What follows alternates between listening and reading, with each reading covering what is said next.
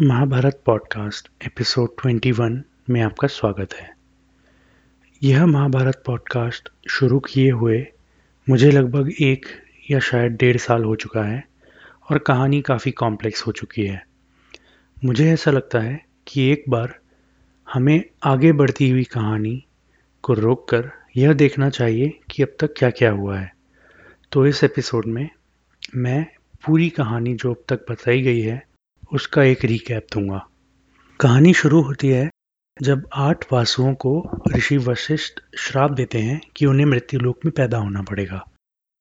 यह वसु गंगा से प्रार्थना करते हैं कि हम तुम्हारी संतान बनकर जन्म लेंगे और तुम हमें पैदा होते ही मार देना। इस वचन के अनुसार गंगा धरती पर आती हैं और वो राजा शांतनु से शादी करती हैं। लेकिन इस शादी में वो राजा शांतनु से शर्त रखती हैं कि वो कुछ भी कर सकती हैं, और अगर राजा शांतनु ने उनसे कोई सवाल किया तो वो तुरंत वापस चली जाएँगी।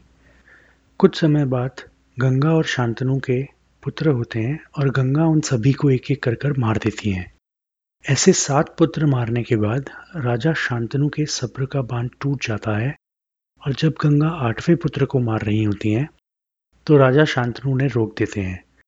तब गंगा उन्हें बोलती है कि क्योंकि आपने मुझे रोक दिया, इसीलिए मैं अभी यहाँ से छोड़कर चली जाऊँगी। यह कहकर वो लड़के को लेकर गायब हो जाती हैं। शांतनु बहुत परेशान होते हैं और जंगल में घूमने लग जाते हैं। कुछ चार पाँच सालों बाद शांतनु को जंगल में एक लड़का दिखता है जो कि बहुत ही कुशल योद्धा है। शांतनु को फिर पता चलता है कि वो लड़का वास्तव में उनका पुत्र है और वो उन्हें घर ले आते हैं। इसके कुछ समय बाद शांतनु वापस जंगल में जाते हैं और उन्हें वहाँ पर एक लड़की दिखती है। शांतनु इस लड़की से भी शादी करना चाहते हैं, लेकिन लड़की कहती है कि मैं आपसे शादी तो कर लूँगी, लेकिन आपको मुझे वादा देना पड़ेगा कि सिर्फ़ मेरे ही पुत्र आपकी राजगद्दी पर बैठेंगे। अब शांतनु घर आते हैं और बहुत दुखी होते हैं और भीष्म ये बात जान लेते हैं तो वो जाकर ये प्रतिज्ञा कर आते हैं कि शांतनु और सत्यवती के पुत्र ही राजगद्दी पर बैठेंगे।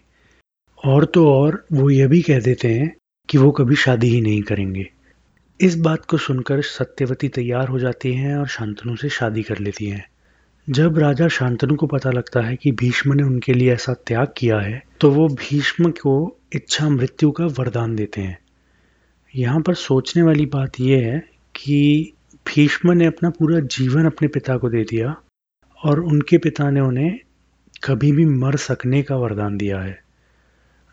खैर, जो भी है, शांतनु को सत्यवती से दो पुत्र होते हैं और इससे पहले कि पुत्र बड़े हों, शांतनु की मृत्यु हो जाती है। अब सत्यवती और इन दो पुत्रों, चित्रांगदा और विचित्रवीर को छोड़ना भीष्म के लिए बहुत मुश्किल था तो वो इनको बड़ा करने तक राजगद्दी संभालते हैं। चित्रांगदा एक युद्ध में मारे जाते हैं। और कुछ ही समय बाद विचित्र वीर भी मारे जाते हैं। इन दोनों के कोई संतानें नहीं थी। तो इसके साथ में ही राजा शांतनु का वंश खत्म होने की नौबत आ जाती है। तब महाभारत के रचयिता ऋषि वेद व्यास आते हैं और राजा विचित्र वीर्य की दो पत्नियों, अंबिका और अंबालिका से दो पुत्र पैदा करते हैं, धृतराष्ट्र और पांडु। साथ ही वो एक दासी से भी एक पुत्र पैदा करते हैं, जो है विदुर। धृतराष्ट्र बचपन से ही अंधे होते हैं। पांडु बहुत ज़्यादा सफ़ेद होते हैं या पीले होते हैं, और विदुर में सारे गुण होते हैं, लेकिन वो एक दासी से पैदा हुए हैं, इसलिए वो राजा बनने लायक ही नहीं है। तो अब भीष्म इन सभी पुत्रों को बड़ा करते हैं, उनकी शादियाँ करते हैं। अंधे धृतराष्ट्र के लिए भीष्म बहुत ही दूर देश की राजकन्या गांधारी लेकर आते हैं। जब उस कन्या को पता लगता है कि उनका पति अंधा है तो वो हमेशा के लिए अपने आँखों पर कपड़े की पट्टी बाँध लेती हैं। पांडु की शादी कुंती और मादरी से होती है और कुंती से उन्हें तीन संतानें होती हैं, अर्जुन, भीम और युधिष्ठिर, जबकि मादरी से नकुल और सहदेव। थोड़े समय बाद पांडु भी मर जाते हैं। तो सारी राजगद्दी धृतराष्ट्र के पास आ जाती है। यहाँ पर धृतराष्ट्र के सौ पुत्र होते हैं।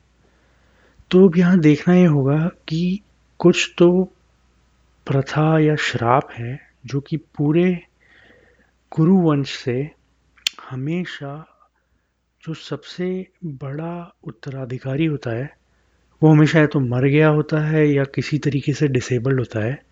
जैसे कि राजा शांतनु मर गए थे, फिर उसके बाद विचित्र वीर और चित्रांगदा मर गए, फिर पांडु मर गए, अब धृतराष्ट्र राज्य गद्दी पे हैं तो वो अंधे हैं। आगे राजगद्दी जिनके पास जाने वाली है, वो या तो दुष्ट हैं, या फिर उनको राजगद्दी लेने की इच्छा नहीं है।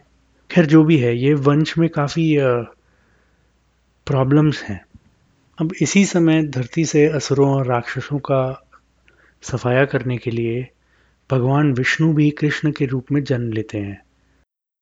भगवान कृष्ण के पिताजी वासुदेव और अर्जुन, भीम और युधिष्ठिर की माताजी कुंती भाई बहन थे। तो अर्जुन, भीम और युधिष्ठिर और कृष्ण कजन्स हुए। कृष्ण भगवान बहुत से दुष्टों का सफाया करते हैं, जिसमें से जरासंध और कंस कुछ नामी दुष्ट राक्षस थे। इसके बाद में वो अपने भाइयों को सपोर्ट करने के लिए हस्तिनापुर पहुँच जाते हैं। हस्तिनापुर में युधिष्ठिर, भीम और अर्जुन बहुत ही अच्छे तरीके से युद्ध की ट्रेनिंग ले रहे हैं द्रोणाचार्य और कृपाचार्य से। साथ ही साथ धृतराष्ट्र के सौ पुत्र, जिनमें से सबसे मेन है दुर्योधन। वो भी द्रोणाचार्य और कृपाचार्य से युद्ध और शस्त्रों की ट्रेनिंग ले रहे हैं। अब अर्जुन बहुत ही आला दर्जे के तीरंदाज हैं। भीम में बहुत ज़्यादा बल है। तो यह निश्चित ही है कि दुर्योधन उनसे बहुत चिढ़ते होंगे।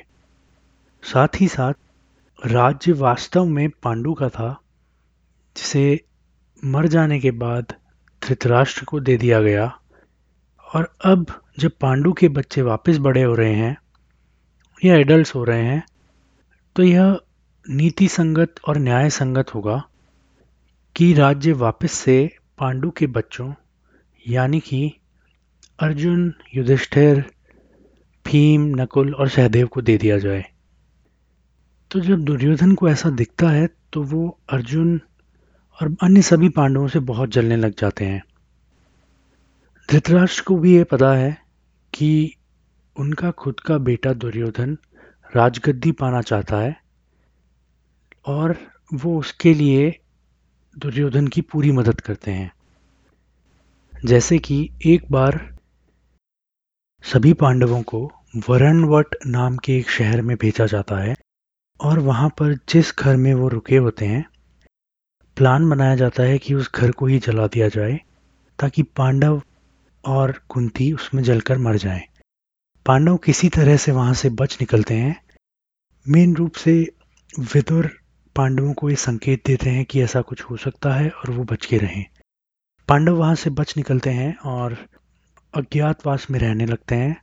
अज्ञातवास में रहते रहते पांडव एक स्वयंवर में जाते हैं और वहाँ पर अर्जुन अपनी तीरंदाजी से राजा द्रुपद की बेटी द्रौपदी का हाथ जीत लेते हैं।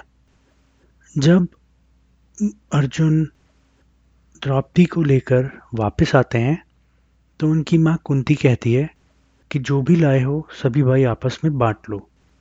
अब माँ का वचन खाली नहीं जाना चाहिए, इसीलिए द्रौपदी की सभी पाँचों भाइयों से शादी हो जाती है। यहाँ पर हमें पता चलता है कि कुंती के वास्तव में एक छठा पुत्र भी था जिसे कुंती ने पैदा होते ही छोड़ दिया था। किसी संयोग से यह पुत्र दुर्योधन और अन्य कौरवों के दोस्त बन जाते हैं। यह पुत्र है कर्ण। यह पुत्र हमेशा से दुर्योधन के साथ ही रहते हैं और जैसा कि स्वाभाविक है, ये भी अर्जुन से घृणा करने लगते हैं। अर्जुन की शादी के बाद पांडव वापस से हस्तिनापुर लौट जाते हैं और उन्हें देखकर राजा धृतराष्ट्र और विदुर काफ़ी खुश होते हैं। पांडवों का हस्तिनापुर में जोरदार स्वागत किया जाता है और इसके बाद हस्तिनापुर को दो राज्यों में बांट दिया जाता है, एक हस्तिनापुर और एक इंद्रप्रस्थ। हस्तिनापुर धृतराष्ट्र के पास रहता है और इंद्रप्रस्थ पांडवों को दे दिया जाता है। जब पांडव इंद्रप्रस्थ पहुँचते हैं तो वहाँ श्री कृष्ण उनका स्वागत करने के लिए आते हैं और एक रात को पांडव और श्री कृष्ण एक जंगल के किनारे जाते हैं। वहाँ पर उनकी अग्नि से मुलाकात होती है और अग्नि उन्हें खांडव वन को जलाने के लिए कहती है। जब पांडव ऐसा पूरा करते हैं तो पांडवों को उस जंगल से कई तरह तरह के तोहफे मिलते हैं जिसमें एक तोहफा माया नाम का एक राक्षस लेके आता है। यह माया नाम का राक्षस पांडवों के लिए इंद्रप्रस्थ में एक बहुत ही भव्य महल बनाता है। अग्नि प्रसन्न होकर अर्जुन को भगवान शिव का धनुष देती है और श्री कृष्ण को उनका सुदर्शन चक्र देती है यहाँ पर भगवान श्री कृष्ण युधिष्ठिर से कहते हैं कि उन्हें राजसूय यज्ञ कराना चाहिए ताकि मरने के बाद वो स्वर्ग जाएँ। वास्तव में श्री कृष्ण का राजसूय यज्ञ कराने के पीछे मंशा यह होती है कि वो और कुछ राक्षसों और असुरों को धरती से उठा लें इसी राजसूय यज्ञ में श्री कृष्ण जरासंध को मारने में अपना सहयोग देते हैं। अब तक महाभारत पॉडकास्ट में हमने स्टोरी यहीं तक सुनी है। मैं अगले एपिसोड में इससे आगे से शुरू करूँगा।